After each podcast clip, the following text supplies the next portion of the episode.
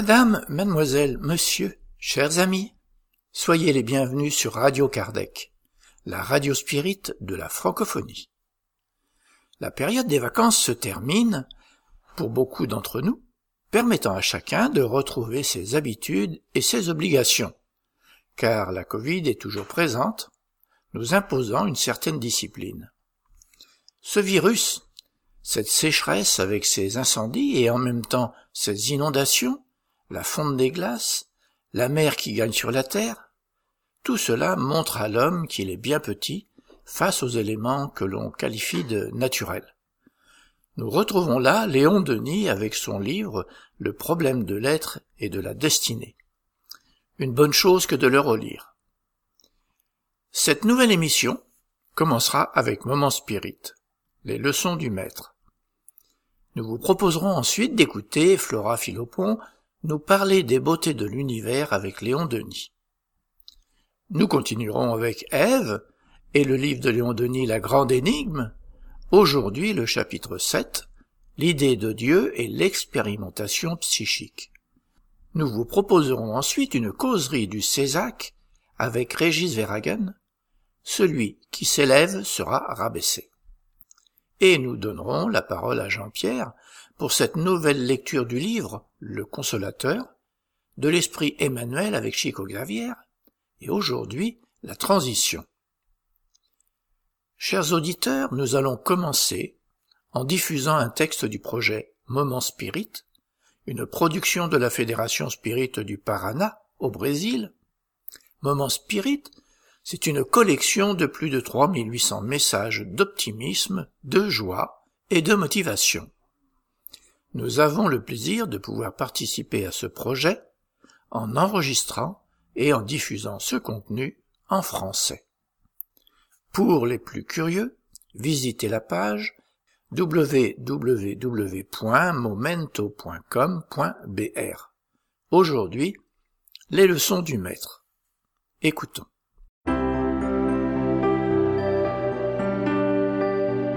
Et maintenant à l'antenne, Moment Spirit, le programme qui amène le spiritisme dans votre demeure.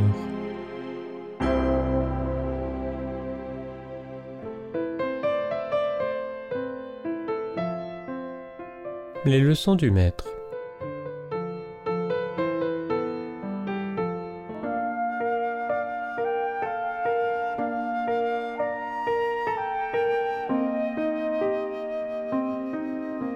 Il a établi les plus belles leçons dès le berceau.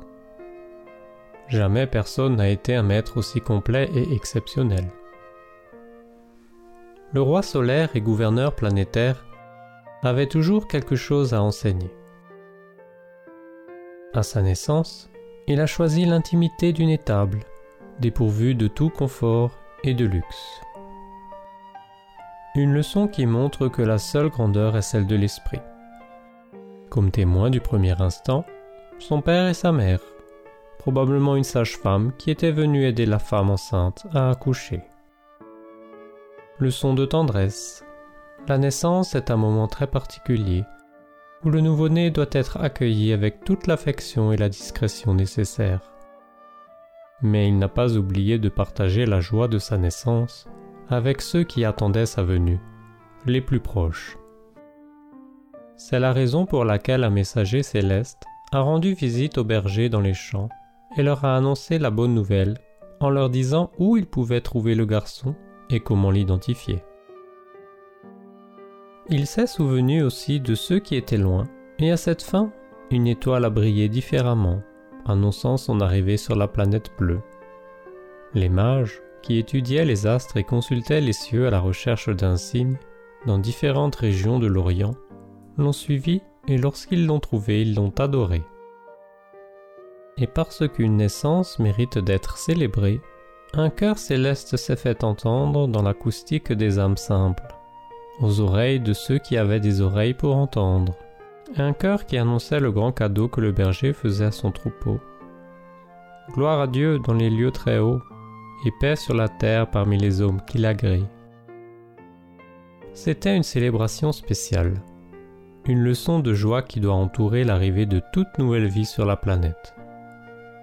Excellent maître, il n'a pas renoncé à la famille, enseignant sans cesse son importance. Pendant près de trente ans, il a vécu dans la maison de Nazareth. Il s'est soumis aux traditions en exerçant la profession de son père terrestre. Les mains célestes, qui avaient modelé les formes planétaires, faisant tout à la perfection, prenaient maintenant du bois brut pour le transformer également en mangeoire pour les animaux, en banc, en table. Une leçon d'humilité et de service. Lorsqu'il a quitté le foyer paternel pour dominer les routes du monde, il a choisi celui de ses amis comme étant le sien. À Capharnaüm, en Galilée, après les travaux épuisants du jour, auprès du peuple, c'est dans la maison du pêcheur Simon-Pierre qu'il trouvait du réconfort. Foyer, refuge, oasis pour recouvrer les énergies, lieu de repos. En Judée, c'était dans la petite ferme de Marthe, Marie et Lazare. Leçon des bienfaits de la famille, de son importance pour la reconstruction, alimentée par le combustible de l'amour. Le berger est venu au milieu de son troupeau sans négliger aucun détail. Amour sans être aimé, il a démontré de l'inquiétude pour sa mère en la laissant sur terre. Parmi les agonies de la crucifixion, il se rappela de la confier à l'apôtre Jean. Nouvelle leçon, celle qui montre que la famille s'étend au-delà des limites de la consanguinité. La famille corporelle, la famille spirituelle. Tout, à chaque instant de sa vie terrestre, a été rempli d'enseignements. Il ne pouvait pas être en désaccord avec cette affirmation. Vous m'appelez Maître et Seigneur, et vous dites bien, car je le suis. Jésus, modèle et guide, Maître et Seigneur.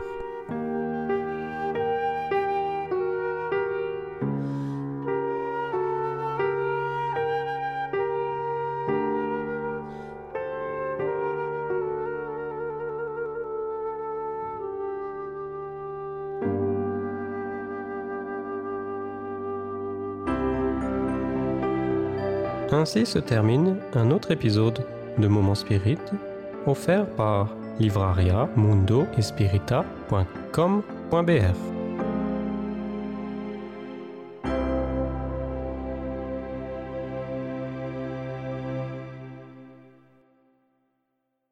Chers auditeurs, le 21e symposium pour la francophonie aura lieu du 24 au 26 septembre 2021. Le thème central sera Quelle devrait être la place du spiritisme dans la société actuelle?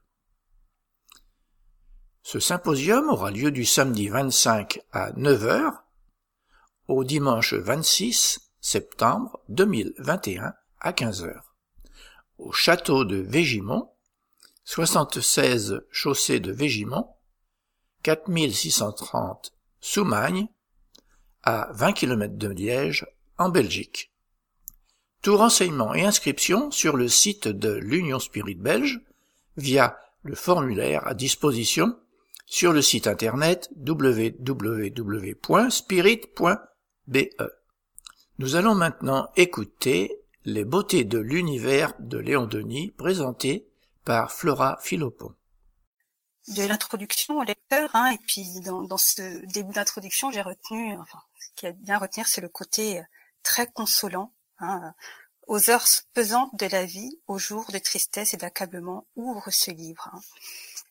Voilà, c'est un, livre remède hein, il, dont il connaissait sûrement le, pouvoir. Donc moi, je vais chambrer sur euh, la, de, la genèse de ce livre. Alors, Léon Denis nous dit où et quand ai-je songé à l'écrire? Donc, parlant de ce livre. C'était un soir d'hiver, un soir de promenade sur la côte d'Azur de Provence. Une voix me dit, publie un livre que nous t'inspirons. Un petit livre qui résume tout ce que l'âme humaine doit connaître pour s'orienter dans sa voie. Publie un livre qui démontre à tous que la vie n'est pas une chose vaine, dont on puisse user avec légèreté. Mais une lutte pour la conquête du ciel, une œuvre haute et grave, d'édification et de perfectionnement. Donc on peut dire que ce livre hein, a été euh, fait sur l'initiative du monde spirituel. Hein. Donc cette conférence s'intitule Léon Denis, les beautés de l'univers. Mais j'aurais pu l'intituler plus justement euh, Léon Denis, Dieu, les beautés de l'univers et de la nature, car c'est ce que nous allons voir. Donc, je donnerai souvent la parole à Léon Denis en le citant, puisque, euh, comme Charles, tu l'as dit dans une autre euh, conférence à propos euh, de son livre Après la mort, ben, on ne peut pas faire mieux que Léon Denis. Enfin, on peut, mais c'est très difficile. Hein. Donc, sans oublier que cette conférence est une proposition, qu'il y aurait énormément de choses à dire et de façon d'aborder cet ouvrage. Hein, que j'espère vous découvrirez ou redécouvrirez par une prochaine lecture, si le cœur vous en dit. Alors, dans, la revue euh, scientifique et morale du spiritisme, fondée par Gabriel Delanne et datée du 15 janvier 1911, eh ben, Gabriel Delanne dit à propos de cette œuvre Ce dernier venu, la grande énigme, est comme le couronnement de ses travaux antérieurs. On y retrouve cette émotion pénétrante que l'âme de Léon Denis ressent toujours devant les grands spectacles de la nature. Alors, ce livre, euh, la grande énigme de l'univers, est rempli de poésie. Il est un chant d'amour, un hymne de reconnaissance à Dieu et à la beauté de ses œuvres. Est-ce que tu peux passer la slide, s'il te plaît? Il parle des beautés du cosmos, des beautés de la nature et de tous ces processus, visibles et invisibles de la vie humaine, de ces lois divines qui amènent l'esprit, créé simple à ignorant, à ascensionner, à éclore vers Dieu, le soleil des âmes. Donc cette conférence, tu peux le montrer au plan suivant, s'il te plaît, Charles, euh, va se diviser en trois parties. Donc la première partie sera consacré à Dieu, euh, à ses manifestations et à la beauté dans l'univers, enfin la beauté dans toutes ses formes. La deuxième partie à l'exploration de l'univers et de la nature. La troisième partie et dernière à la pleine conscience, à l'instant présent. Puis nous passerons à la conclusion. avant de d'embrayer sur euh, sur euh, la conférence, hein, même si elle est déjà entamée, je vais vous dire un concept spirit afin que vous compreniez mieux. Hein. Le concept spirit de l'esprit. Hein. Donc l'esprit, nous en avons tous un. Euh, c'est le principe intelligent de l'univers. Hein. Il a été créé par Dieu et c'est en lui que réside l'intelligence, la pensée euh, et l'amour, ainsi que le libre arbitre. Donc dans cette conférence, j'utiliserai le mot âme euh, ou esprit indifféremment. Embrayons sur la première partie. Dieu, ses manifestations, la beauté, sous ses diverses formes. Donc tu peux passer à la slide suivante. Donc ce livre nous invite à voir la beauté comme l'une des voies nobles, nous faisant toucher au sacré et nous rapprocher de Dieu. Léon Denis nous dit, slide suivante, s'il te plaît. Ne cherchez pas Dieu dans les temples de pierre et de marbre, ô homme qui veut le connaître, mais dans le temple éternel de la nature, dans le spectacle des mondes parcourant l'infini, dans les splendeurs de la vie qui s'épanouit à leur surface, dans la vue des horizons variés, plaines, vallées, montagnes, mers, que t'offre ta demeure terrestre. Partout, sous l'éclat du jour ou sous le manteau constellé des nuits, au bord des océans tumultueux, comme dans la solitude des forêts, si tu sais te recueillir, tu entendras les voix de la nature et les subtils enseignements qu'elle murmure à l'oreille de ceux qui fréquentent ses retraites et étudient ses mystères. Donc ce Dieu, qui est selon le spiritisme, et comme vous l'a dit Charles tout à l'heure, l'intelligence suprême, la cause première de toute chose. Euh, Léon Denis en parle, mais extrait des dogmes religieux, de tout rituel. C'est un Dieu accessible. Ce Dieu aimant attend sa créature et attend d'elle qu'elle vienne en liberté à lui. Léon Denis dit La volonté qui dirige l'univers se dissimule à tous les yeux. Les choses sont disposées de manière que personne ne soit obligé de croire en elles. Si l'ordre et l'harmonie du cosmos ne suffisent pas à convaincre l'homme, il est libre. Mais rien ne contraint le sceptique d'aller vers Dieu. Il rajoute aussi, Dieu est inconnaissable dans son essence, dans ses profondeurs intimes, mais il se révèle par toute son œuvre, dans le grand livre ouvert sous nos yeux et au plus profond de nous-mêmes. Dieu n'est pas l'inconnu, il est seulement l'invisible. Voilà, slide suivante, s'il te plaît. Merci. Ah, c'est un petit peu décalé parce que à cause du format. Donc l'univers qui n'a de cesse de nous émerveiller par ses mystères, ses distances, ses lois, les beautés des objets célestes sont généralement capables d'élever notre âme et de nous émouvoir en profondeur, que l'on soit croyant ou athée.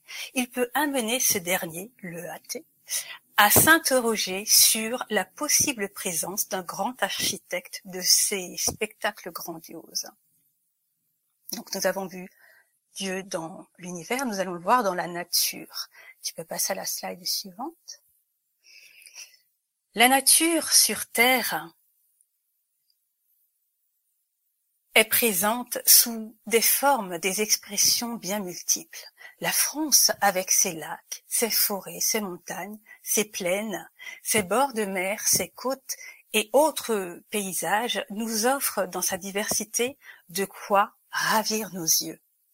Léon Denis euh, qui a beaucoup voyagé dans sa vie, hein, à travers ce livre, nous fait le portrait de cette nature, mais essentiellement en France.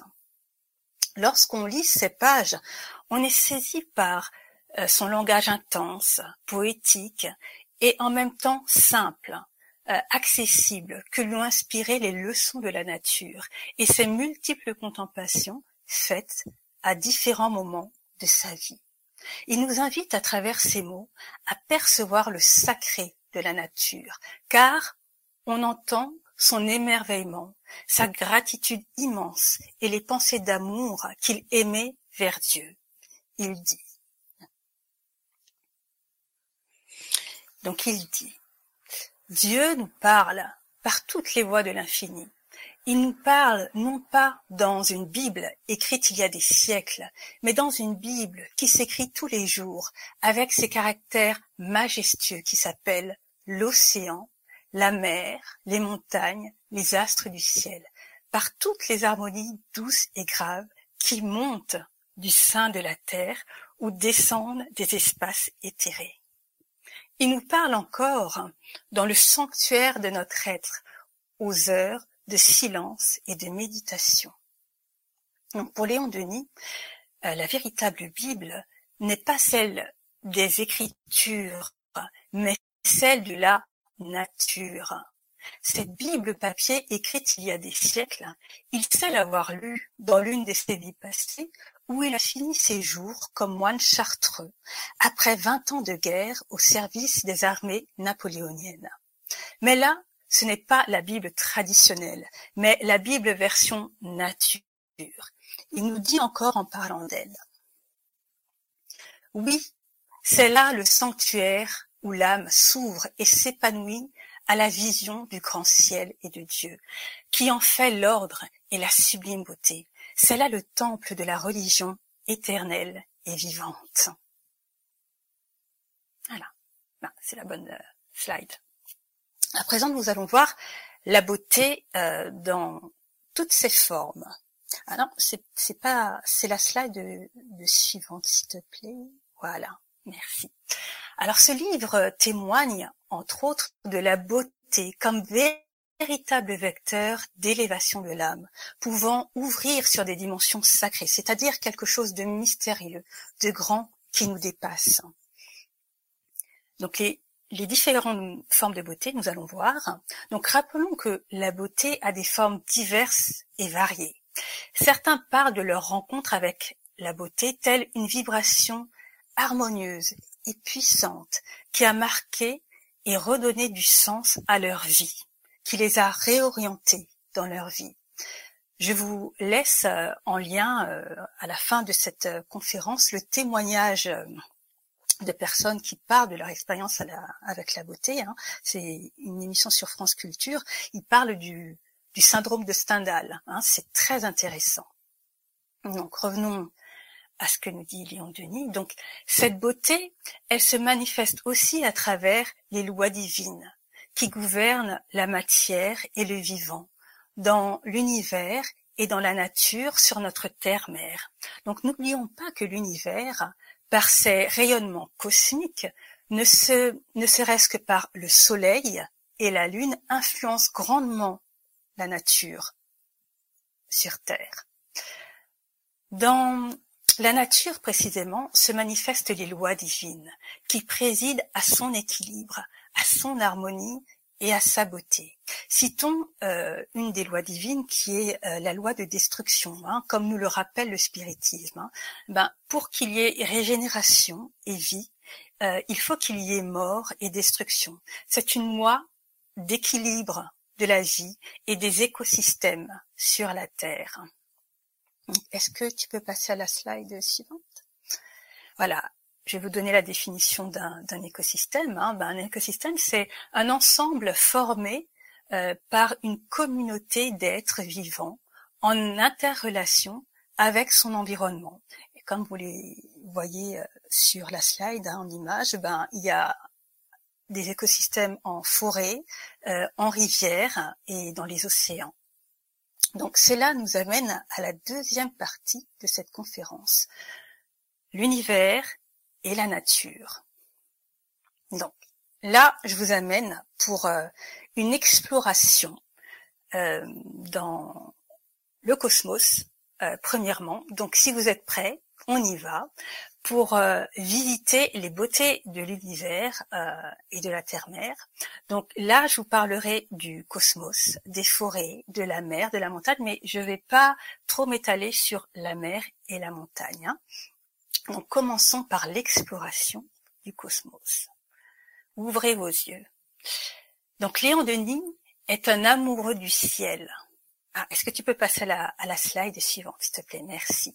Donc Léon Denis, comme le dit, est un amoureux euh, du ciel, de la voûte étoilée et de ses mystères. Il nous parle du cosmos avec les connaissances de l'époque qui ont contribué aux avancées de la science d'aujourd'hui en astronomie. Ces connaissances ont très probablement été fourni par euh, l'astronome spirit Camille Flammarion, hein, qui a été contemporain de Léon Denis. Hein. Pour vous donner des vertiges tout en ravissant vos yeux, je vais parler de quelques données astronomiques qui ont cours de nos jours. Donc, slide suivante, s'il te plaît. Donc, les étoiles, par exemple, euh, notre Soleil, notre Soleil nous paraît immense, et il l'est. Si on compare, si on le compare aux planètes du système solaire. Mais si, euh, si, euh, mais ce Soleil, nous le verrions comme un minuscule point lumineux devant des étoiles géantes, dont l'une des plus connues, pour l'instant, est UY Sur la slide suivante, s'il te plaît. Donc, vous voyez euh, le point lumineux que représente le Soleil. Hein. Donc, euh, euh, YQT, cette étoile géante, est située à environ 9000 années-lumière hein, euh, de la Terre. Elle est 1700 fois plus volumineuse que notre Soleil. À la place de notre Soleil, UYQT engloutirait largement par sa taille l'orbite de Jupiter et s'arrêterait un peu avant celui de Saturne. À présent, ravissons nos yeux. Est-ce que tu peux mettre la slide suivante, s'il te plaît? Voilà. Alors, il y a, euh, comme vous le voyez, la nébuleuse euh, du Soleil, euh, du Soleil, du Cheval, et la nébuleuse à droite de l'œil du chat. Hein. ce sont, ce sont des beautés à, à contempler, hein, qui, qui ravissent, qui ravissent l'âme. Donc vous voyez aussi à quelle année-lumière euh, elles sont situées. Donc est-ce que tu peux passer la, slide suivante, s'il te plaît? Donc finissons avec les exemples de galaxies. La nôtre, la Voie lactée, a une taille de 100 000 années-lumière. Notre galaxie fait partie de plusieurs amas de galaxies emboîtés les uns aux autres dans des tailles toujours plus gigantesques.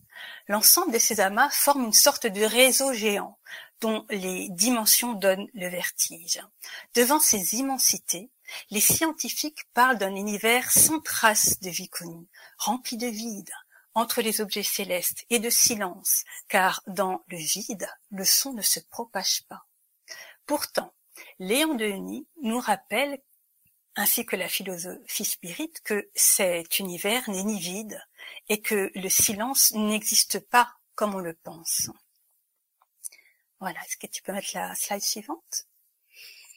Donc, parlons du vide. L'univers est rempli de matière imperceptible à nos sens et de vie. En fait, des, êtres habitant d'innombrables mondes euh, de systèmes planétaires à l'exemple de nous, terriens, dans le système solaire, il est aussi peuplé de mondes fluidiques ou spirituels, invisibles à nos yeux, à l'exemple de ce que nous montre le film Nos Solar, hein, un des nombreux mondes spirituels qui environnent notre planète. Hein. et vous voyez euh, une photo euh, du film tiré du, film Nos Solar, hein, qui est une planète, euh, qui est une cité spirituelle à proximité de la Terre. Donc sur la slide suivante, s'il te plaît. Donc le vide n'existe pas, mais le silence non plus. Euh, l'univers est rempli d'harmonie.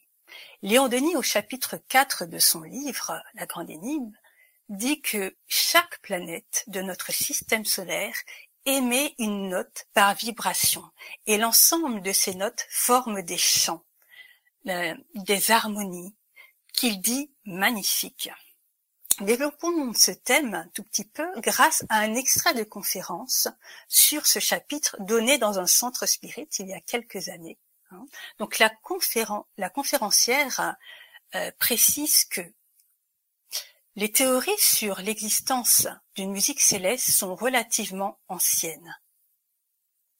Léon Denis cite Pythagore et Platon, qui croyaient déjà percevoir la musique des sphères, comme l'écrit Léon Denis tous les mondes vibrent, chantent, palpitent, et leur, et leurs vibrations mariées forment un immense concert. Donc Léon Denis compare notre système solaire à une harpe immense dont les planètes représentent les cordes. Donc c'est très poétique. Mais précisons que la majorité d'entre nous ne peut percevoir ces harmonies en raison, entre autres, de notre insuffisance organique, ainsi que notre faible degré d'évolution morale. Pour vous donner une faible idée, je vous laisse le lien YouTube à la fin de cette conférence hein, qui vous permettra d'écouter le chant des planètes grâce à un travail de captage des ondes électromagnétiques euh, de chaque planète effectué par la NASA. Donc en fait, hein, grâce à ces beautés harmoniques, Léon Denis affirme que l'univers est un poème sublime dont nous commençons à peine à épeler le premier chant. Voilà. Est-ce que tu peux passer la slide suivante, s'il te plaît? Passons à la forêt, à une dimension plus terrestre, mais pas terre à terre. Hein. C'est un espace chéri par Léon Denis. La forêt lui enseigne la vie, le cycle de la vie et des trésors de spiritualité. certes, il la trouve belle, magnifique, quelles que soient les saisons, mais il comprend aussi que sa beauté est dans son fonctionnement, dans son rôle vital pour la planète et les êtres vivants à la surface. Son discours dès le début du XXe siècle est des fois teinté d'une forme de mise en garde euh, face à ce qui nous arrive actuellement en raison du non-respect des écosystèmes, de la déforestation, en raison aussi de l'approvissement des sols. allons un peu plus en détail pour nous rappeler le fonctionnement ingénieux et inspirant de cet organe terrestre. Est-ce que tu peux passer la slide suivante? Léon Denis nous dit La forêt, c'est la parure de la terre et la véritable conservatrice du globe. Dans comme la peau sur l'être humain, la forêt est véritablement un organe de protection de la terre. C'est l'une des principales tâches euh, euh, dont elle s'acquitte si on la respecte, si on lui laisse faire son travail, c'est de capter l'eau et de la redistribuer intelligemment. Ainsi, elle garantit la vie et l'équilibre des écosystèmes et la richesse des sols. Donc, comme vous le voyez euh, à l'écran, un personnage que j'aime beaucoup. Donc, c'est Ernest Zürcher, Zürcher, ingénieur forestier suisse, qui, comme Léon Denis, est un amoureux de la nature. Mais il n'est pas le seul. Hein. On peut citer aussi euh, Pierre Rabhi. Il met aussi en relief la poésie de cette nature avec à l'appui des études scientifiques. Il dit par exemple que les végétaux, les arbres, sont sensibles et perçoivent leur environnement à leur manière. Par exemple, ils grandissent plus vite grâce aux champs vibratoires émis par les stimuli des insectes, et des chants des oiseaux. Il nous dit aussi que les arbres sont réceptifs au rayonnement cosmique dont celui de la Lune, hein, puisqu'il y a, on a constaté il y a quelques années, un phénomène de marée qui se passe euh, dans les arbres au moment de la pleine Lune. Donc n'oublions pas non plus que la forêt soigne en profondeur. Léon Denis sait le pouvoir que la nature assure les âmes. Slide suivant, s'il te plaît. Donc il nous dit, aux tumultueux, aux agités, elle offre ses retraites profondes, propices à la réflexion.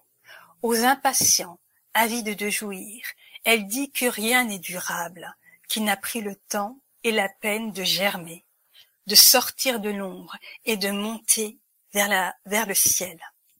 Aux violents, aux impulsifs, elle oppose la vue, la vue et sa lente évolution. Elle pense les cœurs meurtris, console, repose, communique à tous les forces obscures, les énergies cachées en son sein. Il leur suffit de reprendre contact avec la nature pour trouver dans la vertu secrète qui s'en dégage des ressources illimitées. Donc c'est très beau ce qu'il dit. Et ça nous rappelle ben, cette discipline hein, euh, qui nous vient euh, du japonais, qui, du Japon, qui s'appelle le shirin-yoku, hein, qu'on a traduit par bain de forêt en, en français. On, parle aussi de sylvothérapie. Donc ce sont des choses connues depuis très longtemps, mais les Japonais ont, ont, ont études scientifiques à l'appui euh, montré les bienfaits des, biens de, des bains de forêt. Hein. Et donc, vous constaterez que la forêt donne tous ses bienfaits gracieusement. Donc, plongeons à présent dans la mer. Slide suivante, s'il te plaît. Alors, la mer et les océans. Après la forêt, découvrons les ressentis de Léon Denis face à la mer, aux océans. La mer charme Léon Denis euh, par son aspect majestueux, son immensité, la beauté de ses levées, de ses couchers de soleil. Il lui reconnaît des capacités d'adoucir, d'apaiser l'âme. Mais ce n'est pas une beauté plate. Hein. Il l'appelle la grande régénératrice. Hein. C'est sans elle, hein, euh, la terre serait stérile, inféconde, et il n'y a rien de plus vrai. Rappelons qu'après la forêt, l'océan, les eaux, euh, l'océan particulièrement, est le deuxième élément naturel capable de transformer le CO2 en oxygène et ainsi contribuer à notre vie sur Terre, tout cela aussi gracieusement. À présent, prenons de la hauteur et passons à la montagne. Sur la slide suivante, s'il te plaît. Donc voyons le dernier paysage d'inspiration qu'est la montagne. Léon Denis, qui a beaucoup voyagé en France, nous dit que les montagnes de France lui sont très familières. Il aime la montagne. Elle est son temple. Il dit, la montagne est mon temple. On s'y sent plus proche, euh, plus loin, pardon, des vulgarités de ce monde, plus près du ciel, plus proche de Dieu. Il parle de la montagne comme d'un lieu spirituel capable d'initier aux vérités profondes ceux qui veulent les connaître. Donc là aussi, c'est un chapitre riche d'enseignements spirituels, à l'exemple des autres chapitres.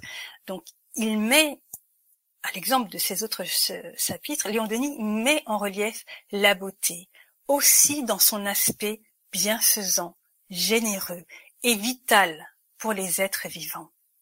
Donc passons sans transition à la troisième et dernière partie euh, de cette conférence euh, consacrée à la pleine conscience et à l'instant présent. La nature, l'univers ne cesse de l'inspirer dans un état qui s'apparente à celui euh, que l'on appelle de nos jours la pleine conscience. Léon Denis emploie déjà ce terme dans, dans son livre. Il nous dit, un texte très beau, la contemplation, la méditation provoque l'éveil des facultés psychiques et par elles, tout un monde invisible s'ouvre à nos perceptions. J'essayais au cours de cet ouvrage d'exprimer les sensations ressenties du haut des cimes, au bord des mers, le prodigieux poème des nuits d'étoiles. Il est des moments d'extase où l'âme s'élance hors de son enveloppe et embrasse l'infini, heure d'intuition et d'enthousiasme, où l'influx divin envahit comme un flot irrésistible, où la pensée suprême vibre et palpite en nous, où brille pour un instant l'éclair du génie. Ces œuvres, ces heures inoubliables, je les ai vécues quelquefois et à chacune d'elles, j'ai cru à la visite de la pénétration de l'esprit. Je leur dois l'inspiration de mes plus belles pages et de mes meilleurs discours. Donc, petit aparté sur ce que Léon Denis appelle les facultés psychiques.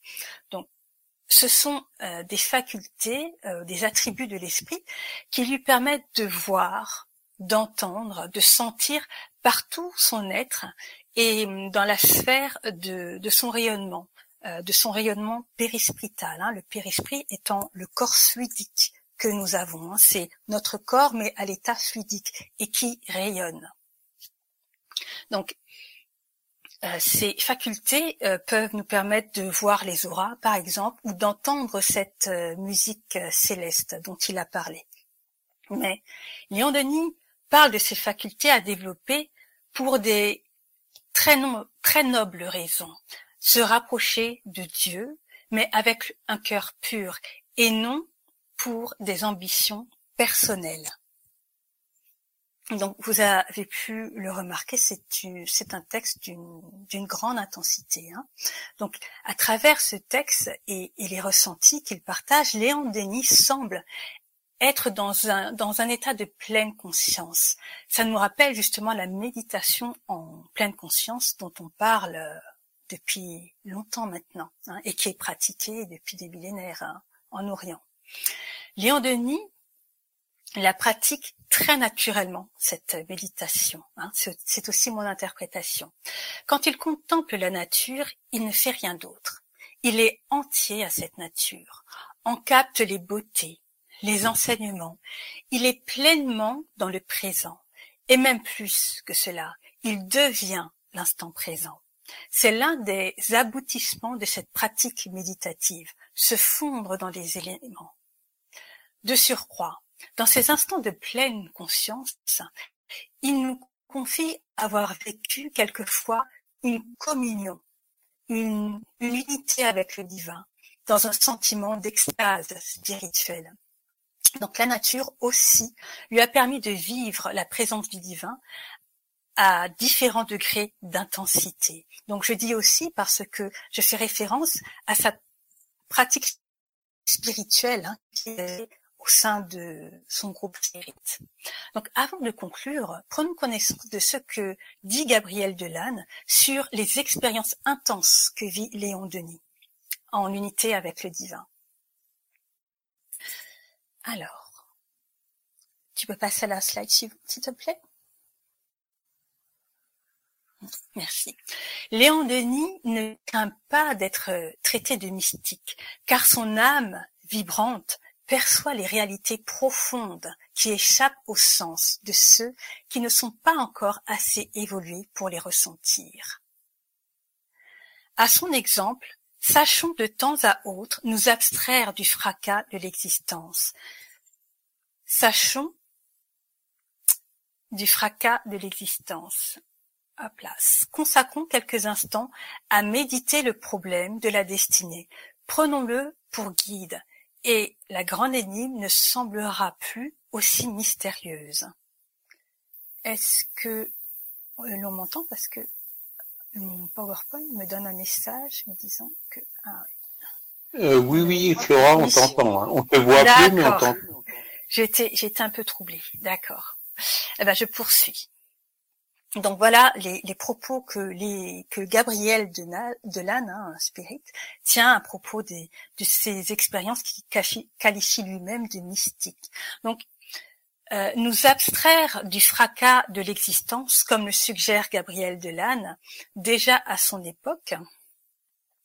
Euh, en effet, euh, déjà à son époque, en effet, nos sociétés agitaient, nos préoccupations matérielles. Est-ce que tu peux mettre la slide suivante, s'il te plaît?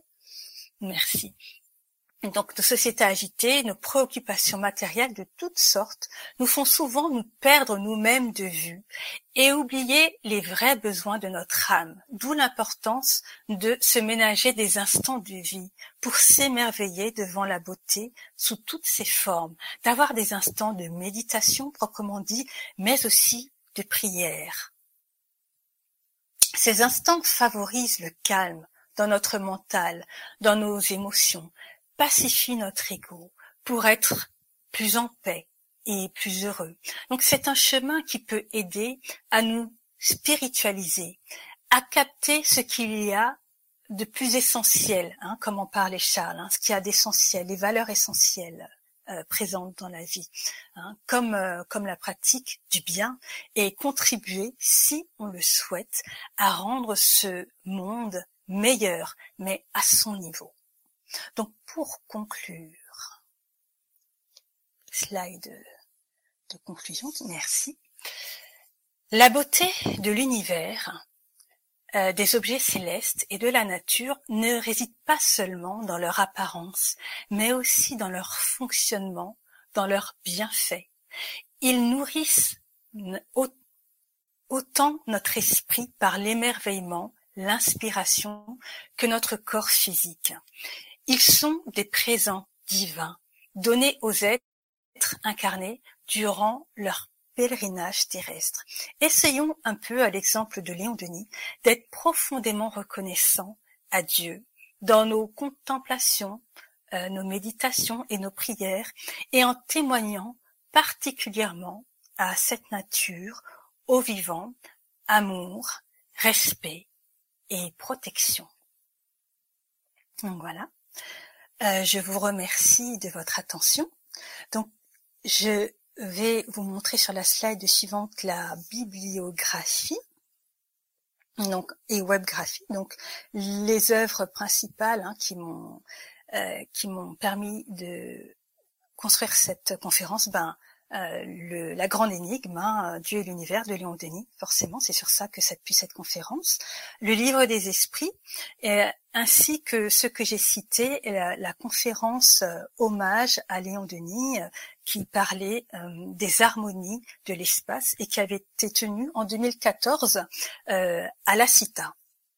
Donc il y a la webgraphie, comme promis, je vous ai mis les liens pour les témoignages sur la beauté, et sur euh, les champs euh, les champs des planètes. Hein. Je vous ai aussi mis une conférence euh, d'Ernest Zurcher, une conférence TEDx.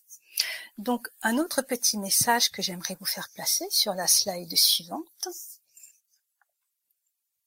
Alors, il y aura la journée internationale euh, du spiritisme le 18 avril, le dimanche 18 avril. Donc, il y aura des manifestations en France et dans le monde, euh, au Brésil. Donc, euh, la fédération euh, organise des choses et je voulais vous parler euh, de, de ce qui sera organisé par les centres spirites euh, de Rambouillet avec euh, le groupement euh, des centres spirites d'Île-de-France hein, les 18 avril parce qu'il sera question le matin de méditation hein, en conférence et en témoignage. Voilà ce que je voulais vous faire passer. Et donc, on peut passer à la dernière slide, me semble-t-il. Ben je vous remercie profondément de votre attention. Je m'excuse pour tous ces difficultés techniques hein, euh, et, et, ce retard, et, et merci profondément pour euh, votre écoute. La revue Spirit existe depuis 1858. Sa réalisation est prise en charge par le mouvement Spirit francophone. Elle est éditée au format papier en couleur et haute qualité d'une part, et au format numérique d'autre part. Vous y trouverez l'illustration des principes de base du spiritisme, des dossiers qui approfondissent un thème à chaque numéro et des articles plus légers. Nous allons continuer avec Ève et le livre de Léon Denis, La Grande Énigme, aujourd'hui le chapitre 7, L'idée de Dieu l'expérimentation psychique. Léon Denis La grande énigme Chapitre 7 L'idée de Dieu et l'expérimentation psychique Jusqu'ici, dans notre étude de la question de Dieu, nous nous sommes maintenus sur le terrain des principes.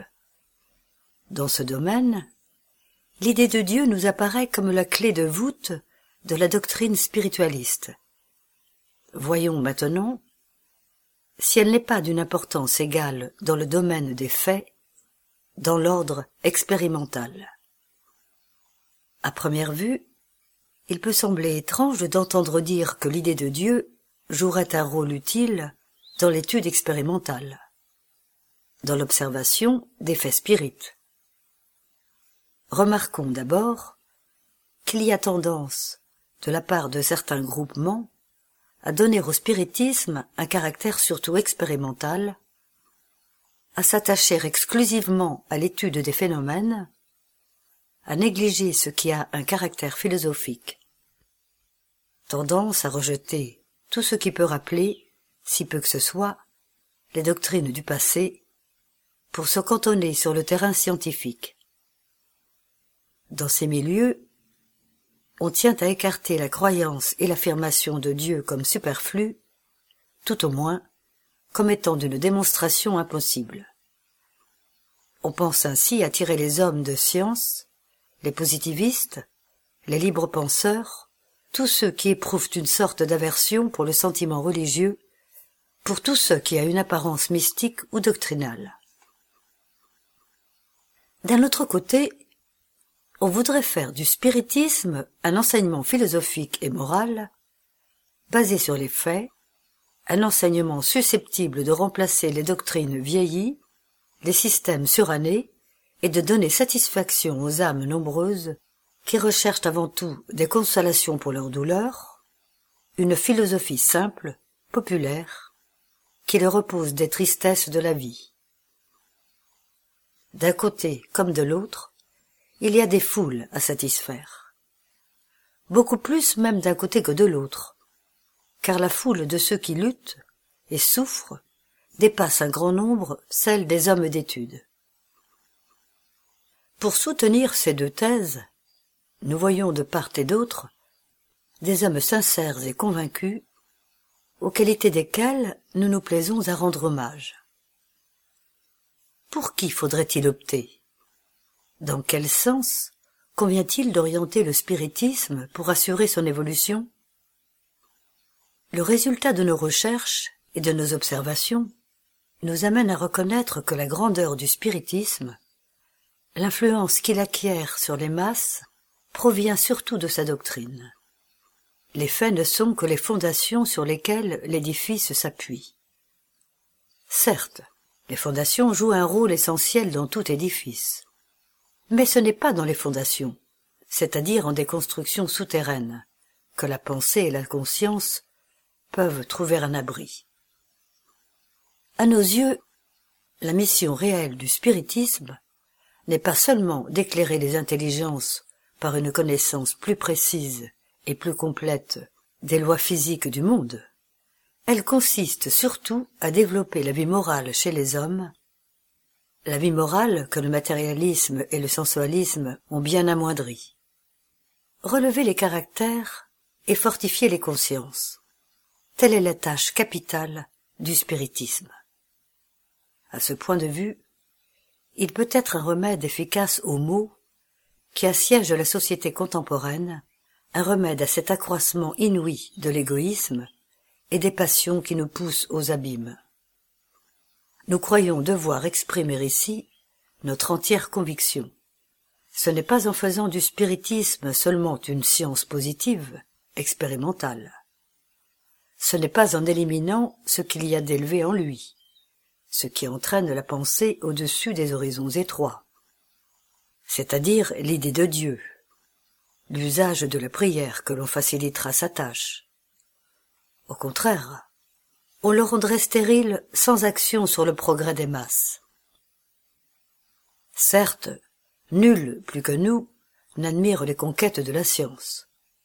Nous avons toujours aimé à rendre justice aux efforts courageux des savants qui font reculer chaque jour les bornes de l'inconnu. Mais la science n'est pas tout. Sans doute, elle a contribué à éclairer l'humanité. Cependant, elle s'est toujours montrée impuissante à la rendre plus heureuse et meilleure. La grandeur de l'esprit humain ne consiste pas seulement dans la connaissance. Elle est aussi dans l'idéal élevé. Ce n'est pas la science, c'est le sentiment, la foi, l'enthousiasme qui ont fait Jeanne d'Arc, 1789, toutes les grandes épopées de l'histoire. Les envoyés d'en haut, les grands prédestinés, les voyants, les prophètes n'ont pas choisi comme mobile la science.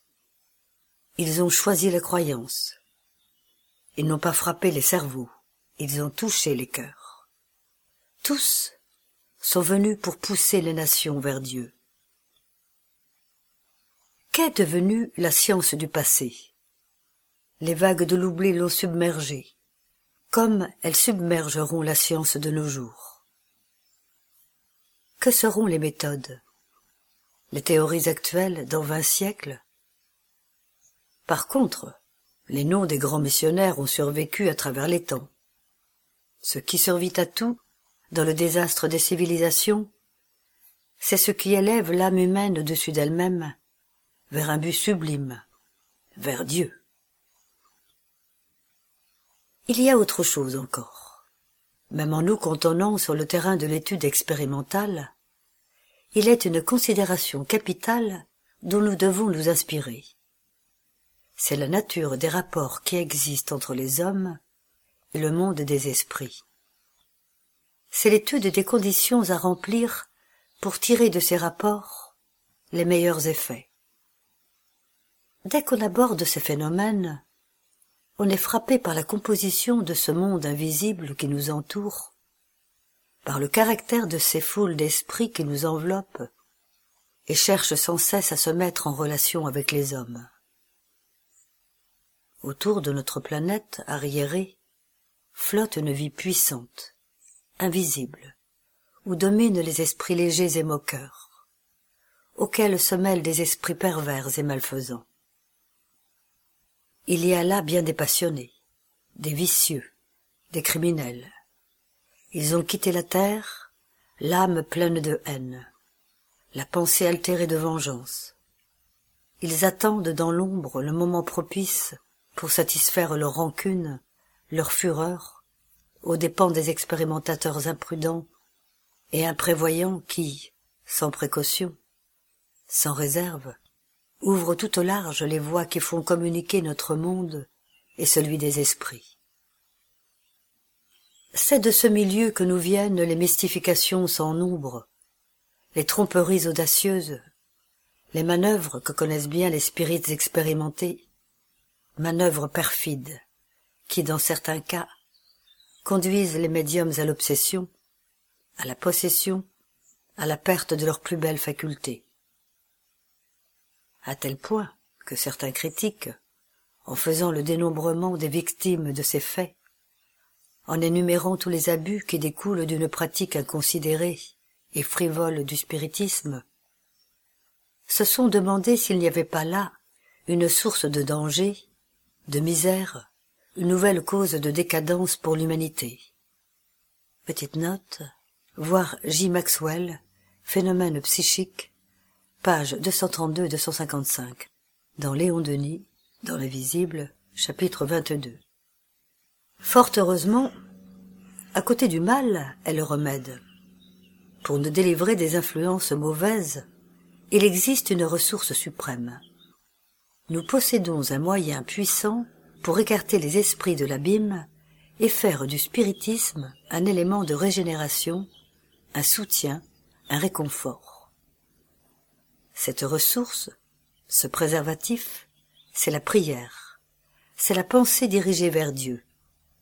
La pensée de Dieu est comme une lumière qui dissipe l'ombre et éloigne les esprits de ténèbres. C'est une arme qui écarte les esprits malfaisants et nous préserve de leurs embûches. La prière, lorsqu'elle est ardente, improvisée, et non pas une récitation monotone, a un pouvoir dynamique et magnétique considérable. Petite note, nous en avons obtenu la preuve objective au moyen de plaques photographiques. Dans l'état de prière, par le contact des doigts, nous avons réussi à imprégner les plaques de radiation beaucoup plus actives des fluves plus intenses qu'à l'état normal. Fin de la petite note. Elle attire les esprits élevés et nous assure leur protection. Grâce à eux, nous pouvons alors communiquer avec ceux que nous avons aimés sur terre, ceux qui ont été la chair de notre chair, le sang de notre sang, et qui, du sein des espaces, tendent leurs bras vers nous. Nous l'avons constaté bien des fois dans notre carrière déjà longue d'expérimentateur. Lorsque dans une réunion spirite, toutes les pensées et les volontés s'unissent en un élan puissant, dans une conviction profonde, lorsqu'elles montent vers Dieu par la prière, le secours ne fait jamais défaut. Toutes ces volontés réunies constituent un faisceau de force, une arme sûre contre le mal. À l'appel qui s'élève vers le ciel, il y a toujours quelque esprit d'élite qui répond. Cet esprit protecteur, par une invitation d'en haut, vient diriger nos travaux, écarter les esprits inférieurs. Il laisse seulement intervenir ceux dont les manifestations sont utiles pour eux-mêmes ou pour les incarner. L'Encyclopédie Spirit. Le site de l'Encyclopédie Spirit propose plusieurs dizaines d'ouvrages et revues en téléchargement gratuit. Tout ce que nous proposons est libre de droit ou bien a fait l'objet d'un accord avec l'auteur. Pour connaître les conditions d'utilisation des fichiers PDF proposés, rendez-vous sur la première page de chaque ouvrage. L'encyclopédie Spirit est une réalisation du mouvement Spirit francophone. Nous allons maintenant écouter une causerie du Césac par Régis Verhagen, celui qui s'élève sera rabaissé. Je vais commencer la, causerie d'aujourd'hui par l'histoire d'un homme.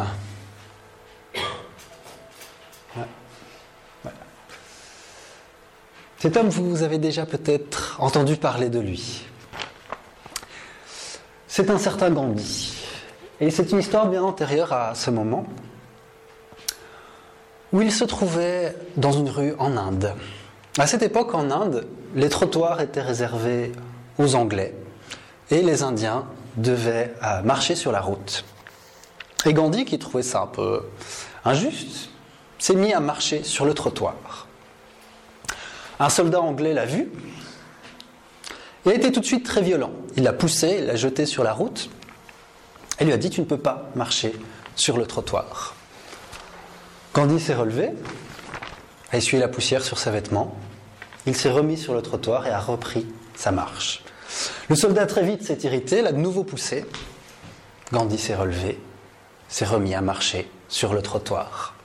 Il l'a jeté encore une fois, et avant qu'il se relève, il lui dit Mais enfin, tu es si lâche, comme un homme qui se rend compte de sa brutalité, de sa barbarité, de sa lâcheté, et qui projette cette lâcheté sur cet Indien qui veut simplement marcher sur, sur le trottoir. Il s'attendait à ce que l'homme se batte, l'homme se révolte, et bon, lui, c'est un soldat armé, etc. Donc il, s'attendait à de la violence, et Gandhi, non, non.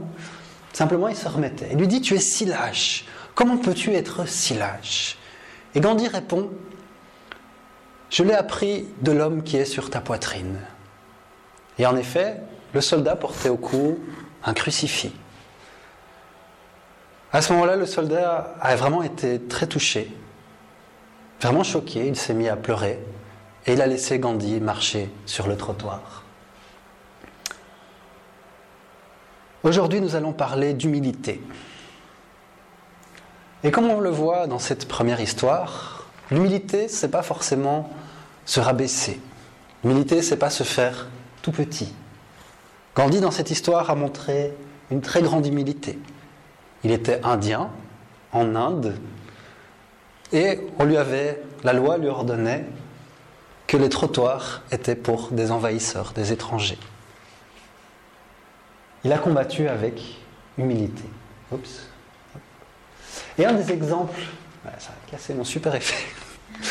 Un des exemples de l'humilité, un des plus grands exemples qu'on a été donné, parmi d'autres, c'est Jésus. Jésus qu'on voit ici qui parle avec une Samaritaine. Alors petit euh, contexte historique, les Samaritains étaient des Juifs. Des juifs un peu particuliers parce qu'ils n'avaient pas tout à fait les mêmes croyances. Pour eux, euh, il ne fallait pas aller au temple, il fallait aller sur une montagne, etc. Et donc, les deux peuples ne s'aimaient pas trop. Les peuples de l'époque étaient presque, euh, presque tous, si pas tous, vraiment racistes. Et donc, les juifs qui se croyaient supérieurs n'adressaient jamais la parole à des samaritains. C'était interdit, c'était un tabou total. Des fois, ils étaient bien obligés de passer par la Samarie, mais ils n'adressaient à personne la parole. Et donc, on a Jésus, qui est rabbi, donc il a un certain statut de par sa naissance, de par son éducation, qui demande à cette femme de l'eau. La femme est complètement choquée, elle dit, mais enfin, rabbi, euh, tu ne peux pas parler avec moi, normalement, tu n'as pas le droit. Jésus lui dit, j'ai soif, est-ce que tu peux me donner de l'eau?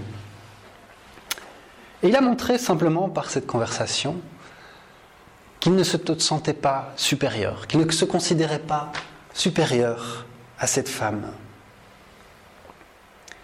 Jésus présente l'humilité comme une vertu qui rapproche de Dieu et l'orgueil comme étant quelque chose qui en éloigne. Dans toute sa vie, dans tous ses exemples, il a non seulement parlé de l'humilité, oups, sens. Bon, il faut que j'apprenne à utiliser un PowerPoint.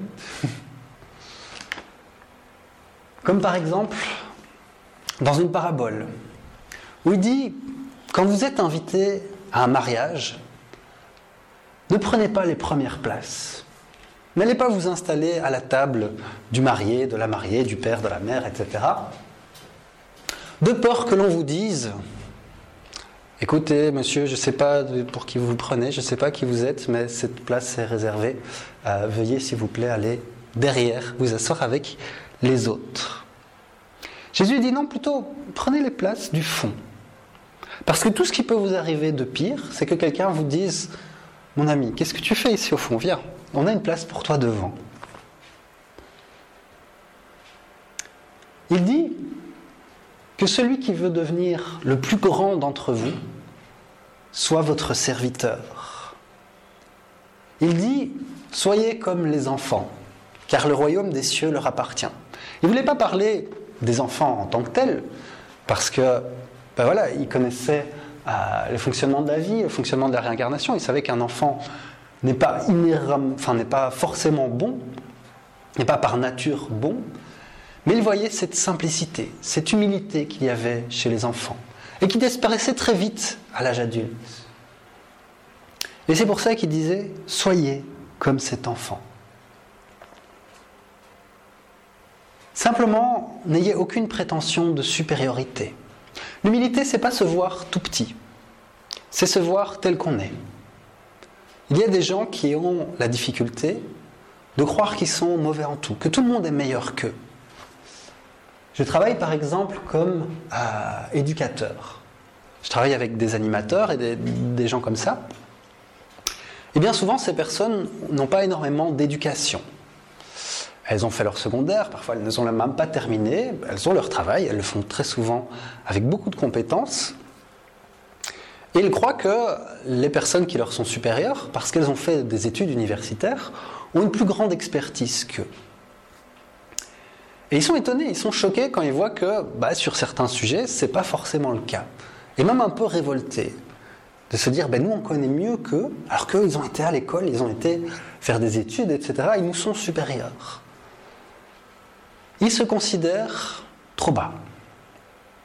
Ils ont des connaissances, ils ont des compétences, ils ont une expertise vraiment.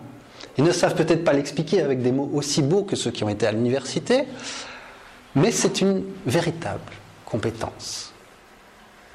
Et ceux qui leur sont supérieurs, parfois, se croient trop haut. Ils croient que eux, parce qu'ils ont fait des études supérieures, qu'ils savent mieux. Alors que l'expérience pratique des travailleurs de terrain est aussi extrêmement précieuse. Et donc l'humilité, c'est juste ne pas se considérer supérieur à l'autre. Le supérieur hiérarchique, son rôle, est à plein de moments de donner des instructions. Ça, c'est ce qu'il est. Ça ne veut pas dire qu'il est supérieur moralement, qu'il est supérieur en connaissance, que son analyse est plus pertinente, etc. etc. Il y a eu un message dans l'évangile, selon le spiritisme, d'une reine de France. Bon, ça, si j'ai bien compris, c'est une reine d'Angleterre, mais j'ai pas trouvé d'image plus belle.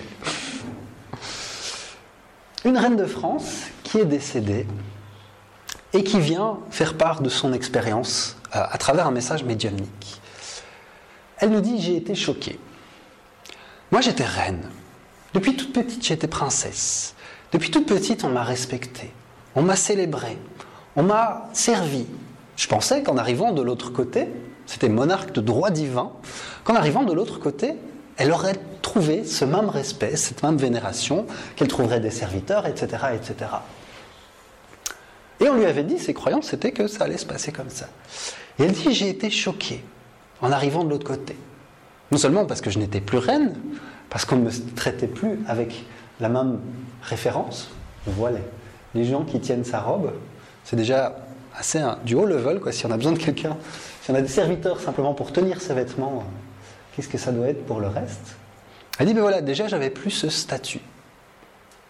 Mais en plus, des serviteurs. Et je ne vous parle pas de cela, parce que là on est déjà dans, du haut niveau de serviteurs. Beaux vêtements, stature, près de la reine, etc. Non, non, elle parlait vraiment de gens à qui elle n'aurait jamais pensé adresser la parole. Elle dit, j'ai vu ces serviteurs qui étaient au-dessus de moi, qui étaient moralement plus élevés que moi et qui de l'autre côté avaient une plus grande place que moi. Et pour elle, ça a été un bouleversement total de voir sa place réelle. Jésus, comme je le disais, ne faisait pas que parler d'humilité. Il le montrait par ses actes. D'après le spiritisme, Jésus est l'esprit. D'ailleurs, c'est dans le livre des esprits, Alain Kardec pose la question. Il se rend compte en discutant avec les esprits qu'il y a différents niveaux d'évolution chez les esprits. Et dit simplement, bah, tiens, quel est l'esprit le plus évolué qui est venu sur Terre? Et la spiritualité répond, voyez Jésus-Christ. Jusque-là, le spiritisme n'était pas vraiment chrétien. C'était une philosophie qui étudiait euh, la vie après la mort, qui étudiait les contacts avec ces personnes. Et à partir de ce moment-là, ils sont devenus chrétiens. Non pas en voyant Jésus comme un demi-dieu, mais simplement comme un esprit plus évolué, un exemple à suivre. Et d'après les connaissances, l'esprit le plus évolué de notre planète. C'est-à-dire des milliards, on est 7 milliards d'incarnés, euh, le nombre de désincarnés est à À certains moments, il parlait de trois fois plus, mais comme la population exemple, augmente, je ne saurais pas vous dire exactement combien il y a d'âmes incarnées, mais donc des milliards d'êtres humains vivants et décédés qui sont ici sur Terre, c'est l'esprit le plus évolué moralement. Et qu'est-ce qu'il fait sur cette image? Il est à genoux et il nettoie les pieds de ses disciples. Ils sont très gênés. Ils se disent, mais tiens, boss, maître, pourquoi est-ce que tu fais ça? Ce n'est pas ton rôle, ce n'est pas ton statut. Et lui, il dit oui. Si vous voulez être grand, soyez le serviteur. Il ne le fait pas que le dire, il le montre. Et on va essayer de voir quelques exemples de cette humilité. Je vous ai parlé de Jésus, de Gandhi, de cette reine de France qui se rend compte de sa place véritable, mais dans la pratique, dans notre quotidien. On n'a pas forcément... Euh, on a le droit de marcher sur les trottoirs. On n'a pas forcément des disciples à qui laver les pieds. Enfin, vous pouvez le faire, mais euh, ça risque de paraître un petit peu bizarre. C'est euh, un, message tiré de de la rédaction du ce qu'on appelle les moments spirites, pour ceux qui connaissent, qui nous dit quand une personne humble commet une erreur, elle dit ⁇ Je me suis trompée ⁇ Car son but est d'apprendre et de grandir. Mais lorsqu'une personne orgueilleuse commet une faute, elle dit ⁇ Ce n'est pas de ma faute ⁇ car elle considère être au-delà de toute capacité de commettre des erreurs. Une personne humble travaille plus que la personne orgueilleuse. Et pour cette raison, c'est très intéressant, elle a toujours le temps. Ça veut dire, si on vient lui demander, est-ce que tu as le temps de... Ok, oui, j'ai le temps de t'aider. Une personne orgueilleuse est toujours occupée pour faire face, euh, pour faire ce qui est nécessaire. Une personne humble fait face à n'importe quelle difficulté. Une personne orgueilleuse s'en sort par des excuses. Elle n'arrive pas à gérer ses obligations et ses conflits. Une personne humble s'engage et fait ce qu'elle dit. Une personne orgueilleuse pense être parfaite. Une personne humble dit hum, Je suis bon, mais pas autant que je le voudrais. Une personne humble respecte ceux qui lui sont supérieurs et essaye d'apprendre avec tout le monde. La personne orgueilleuse résiste à ceux qui lui sont supérieurs et essaye de leur trouver des défauts. L'humble fait toujours quelque chose de plus. L'orgueilleux ne coopère pas et dit ⁇ Je fais mon travail ⁇ la personne humble dit, il doit y avoir une meilleure façon de faire cela. Je vais la chercher, je vais la trouver. La personne orgueilleuse dit, j'ai toujours fait comme ça, et je ne changerai pas ma façon de faire. La personne humble partage ses expériences avec ses amis et ses collègues. L'orgueilleux les garde pour lui, parce qu'il a peur de la concurrence. La personne orgueilleuse n'accepte pas les critiques. L'humble est toujours disposé à écouter toutes les opinions et à retenir les meilleures. Celui qui est humble grandit toujours. Celui qui est orgueilleux reste bloqué dans les illusions d'une fausse position de supériorité. L'orgueilleux dit être sceptique, car il n'y a rien dans l'univers qu'il ne connaisse pas. L'humble remercie chaque jour le Créateur, car il sait qu'il existe encore beaucoup de choses qu'il ignore. Une personne humble défend les idées nobles sans se préoccuper de qui elles viennent. La personne orgueilleuse défend toujours ses propres idées, non pas parce qu'il les pense correctes, mais simplement parce qu'elles viennent de lui. Voilà, quelques idées pour notre quotidien. Ça va plus loin évidemment, mais ça donne déjà un peu un sens de ce qu'est l'humilité. Vous voyez, on n'est pas dans oui monseigneur, on n'est pas dans se faire tout petit.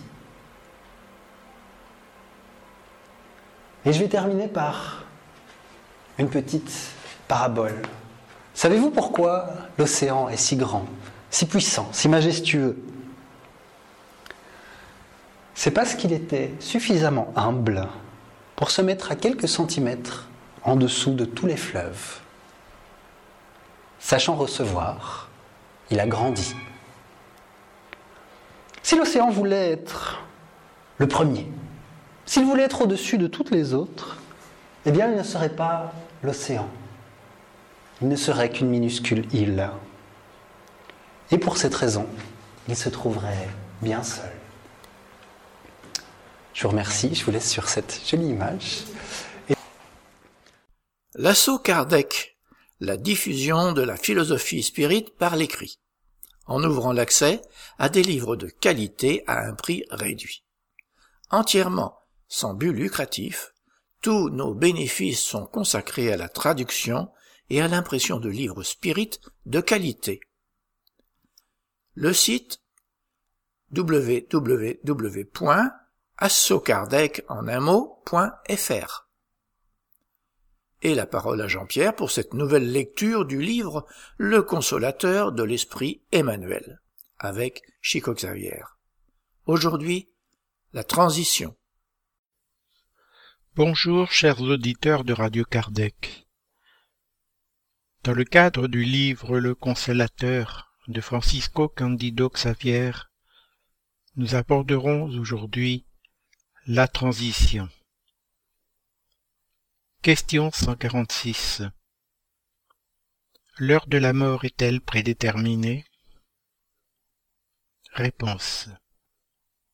À l'exception du suicide, tous les cas de désincarnation sont déterminés préalablement par les forces spirituelles qui guident l'activité de l'homme sur la terre. Concernant cette exception, nous devons considérer que si l'homme est esclave des conditions extérieures de sa vie sur le globe terrestre, il est libre dans son monde intérieur.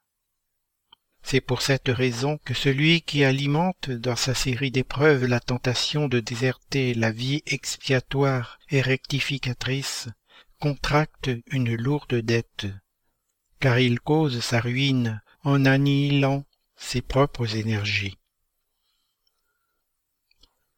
L'éducation et l'illumination intérieure constituent l'amour de notre âme pour le sanctuaire de Dieu celui qui les réalise dans la profondeur de sa liberté intérieure peut modifier le déterminisme des conditions matérielles de son existence et la hisser vers la lumière et le bien. Ceux qui annihilent leurs propres énergies portent atteinte à la lumière divine qui palpite en eux, d'où la complexité de leurs douloureuses dettes.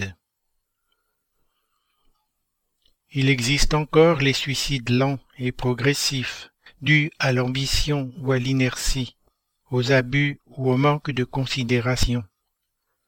Aussi dangereux pour la vie de l'âme que d'autres plus spectaculaires observés dans les luttes de ce monde.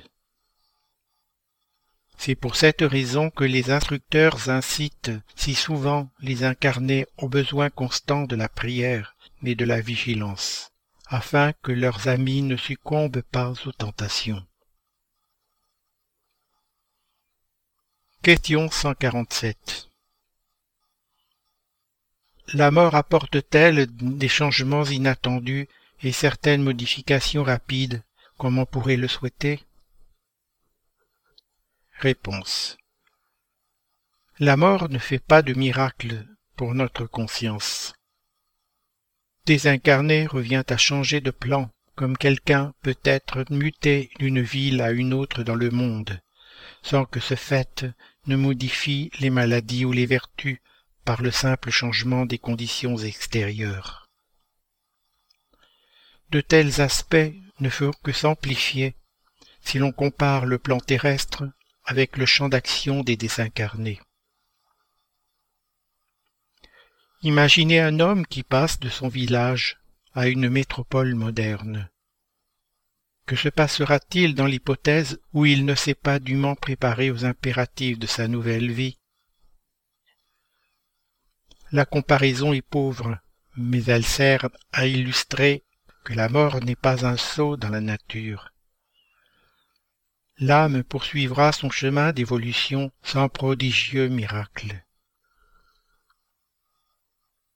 les deux plans, visibles et invisibles, s'interpénètrent dans le monde. Et si la créature humaine est incapable de percevoir le plan de la vie matérielle, c'est que sa sensibilité n'est habilitée qu'à certaines perceptions, sans qu'il lui soit possible pour l'instant de dépasser la fenêtre étroite des cinq sens.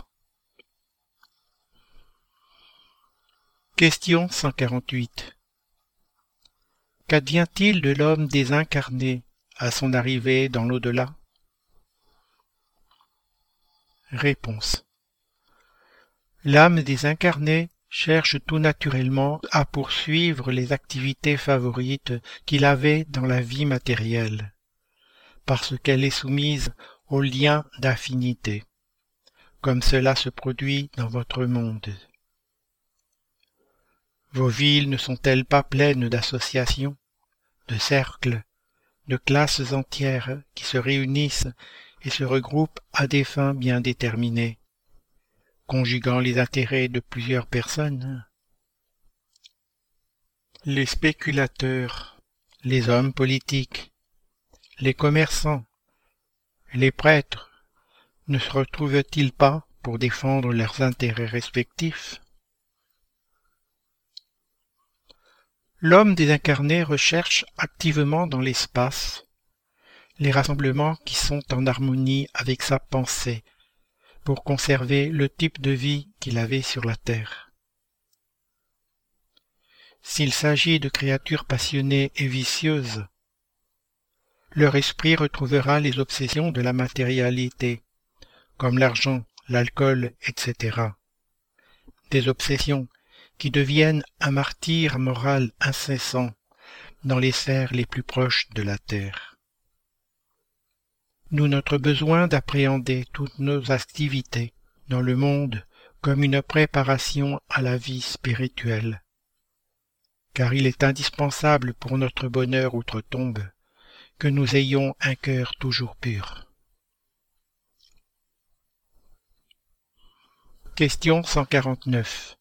Peu après la mort, l'homme qui se détache de son enveloppe matérielle peut-il sentir la compagnie des êtres aimés qui l'ont précédé dans l'au-delà?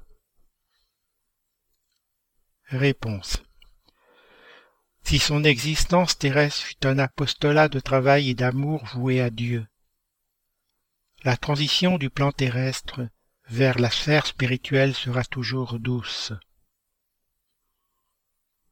Dans ces conditions, il pourra immédiatement retrouver ceux qui furent l'objet de son affection dans le monde s'il se trouve au même niveau d'évolution. Un doux bonheur et une joie pérenne s'installent dans ces cœurs aimants et affectueux après les douleurs de la séparation et l'absence prolongée. Toutefois, ceux qui quittent la terre obsédés par les possessions éphémères du monde en proie à des révoltes incompréhensibles, ne retrouvent pas aussi rapidement les êtres chers qui les ont précédés dans la sépulture. Leur perception, qui se limite à l'atmosphère sombre de leurs pensées et de leurs valeurs négatives, les empêche de vivre le doux bonheur des retrouvailles. C'est pour cela que vous pouvez souvent observer des esprits souffrants et perturbés, donnant l'impression de créatures abandonnées et oubliées par la sphère de la bonté supérieure. Or, ce sont elles qui s'abandonnent et s'entêtent à persévérer dans le mal, à agir de façon condamnable et à violer les desseins sacrés de Dieu. Question 150 les spirites peuvent-ils souffrir de perturbations après la mort? Réponse. La mort ne trouble pas la conscience droite ni le cœur épris de vérité et d'amour de ceux qui n'ont vécu sur la terre que pour pratiquer le bien, sous ses différentes formes et selon les croyances les plus diverses que le spirit chrétien ne considère pas son titre d'apprenti de Jésus comme une simple étiquette et réfléchisse à l'exhortation évangélique.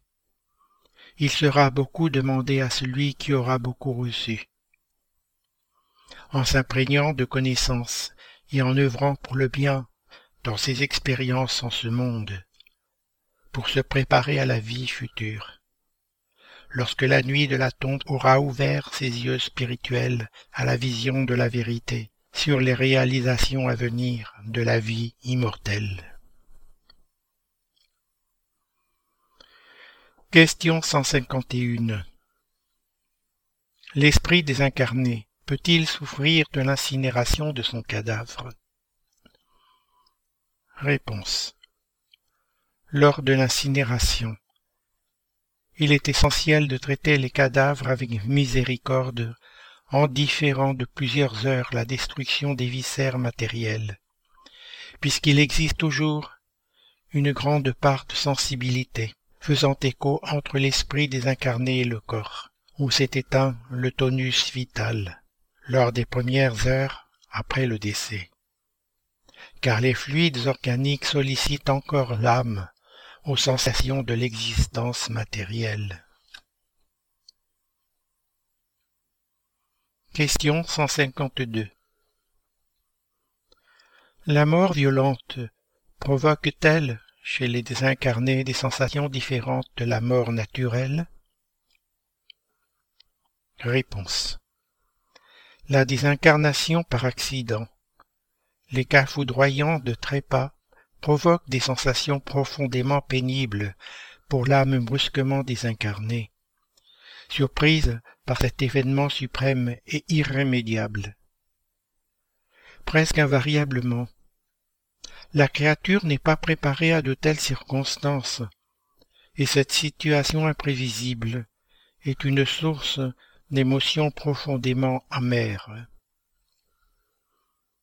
Or, ces tristes surprises n'ont pas lieu d'être pour les âmes souffrant de maladies pénibles et prolongées, dont le cœur et la raison sont touchés par la lumière de saines méditations à l'observation des illusions et des préjudices causés par l'attachement excessif à la terre. Par conséquent, il est juste de considérer l'utilité et la nécessité des douleurs physiques dans ce cas particulier.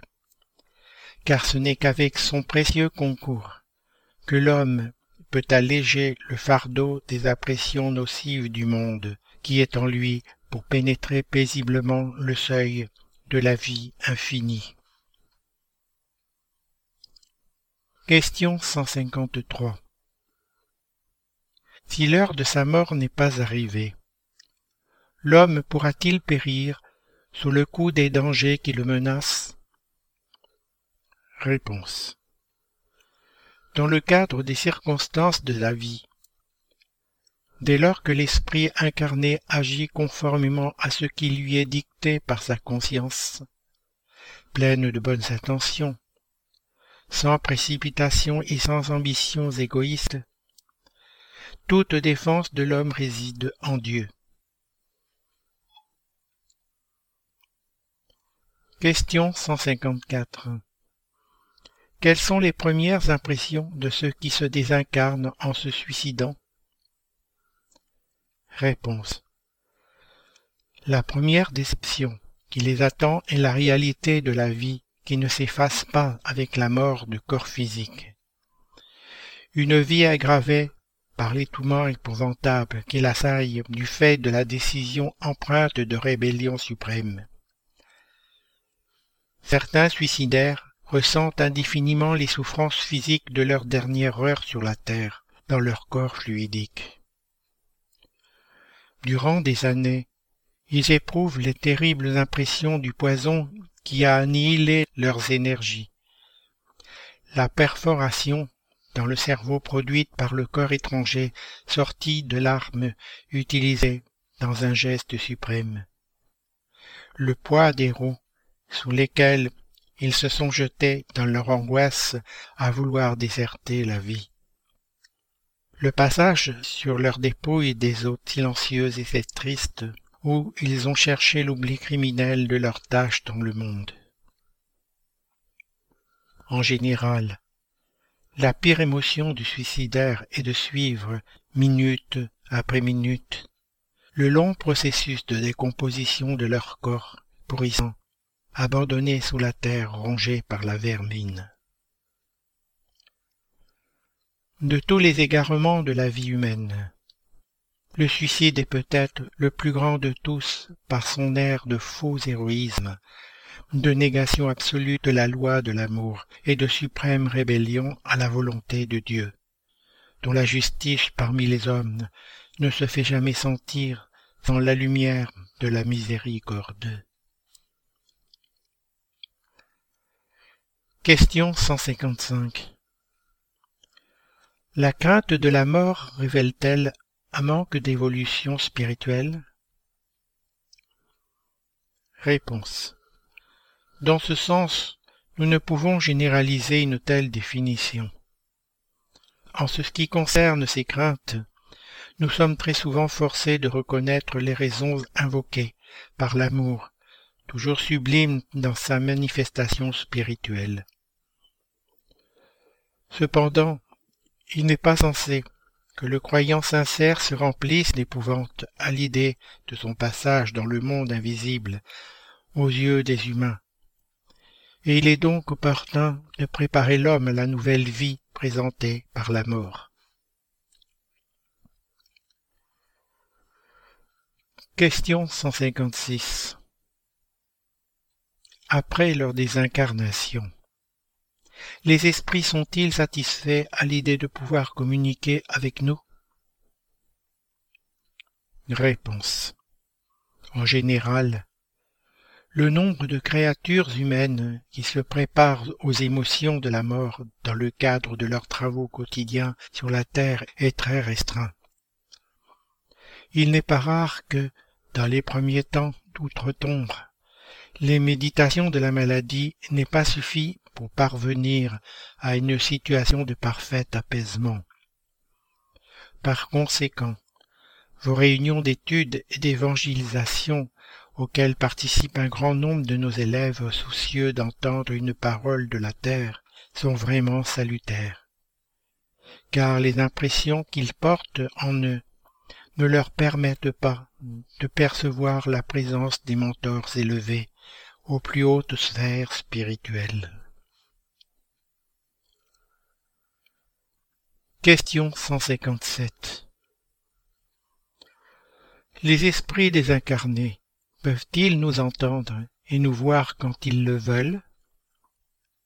Comment font-ils pour réaliser un tel vœu? Réponse. Cela est possible, non pas quand ils le veulent, mais quand ils le méritent. Il existe des esprits coupables qui n'obtiennent l'autorisation d'entendre une parole amicale et réconfortante de leurs frères ou des êtres aimés sur la terre, qui les guidera dans le labyrinthe des souffrances expiatoires, que de nombreuses années après leur détachement du monde. La participation d'une entité récemment désincarnée aux réunions de l'Évangile est déjà une bénédiction de Dieu pour son cœur désappointé, puisque cet événement est accompagné de grands bienfaits pour sa vie intérieure. Quant à la manière d'entrer en contact avec vous, il faut se dire qu'en général, pour communiquer avec les milieux terrestres, les êtres d'outre-tombe s'adaptent à votre manière d'être en conditionnant leurs facultés à votre situation fluidique sur la Terre.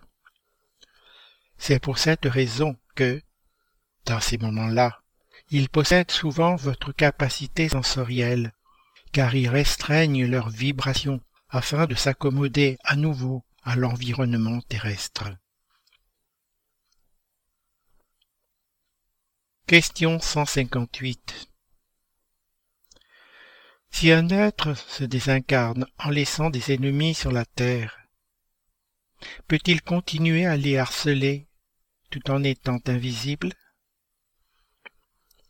Réponse Cela est possible et presque commun au chapitre des relations terrestres.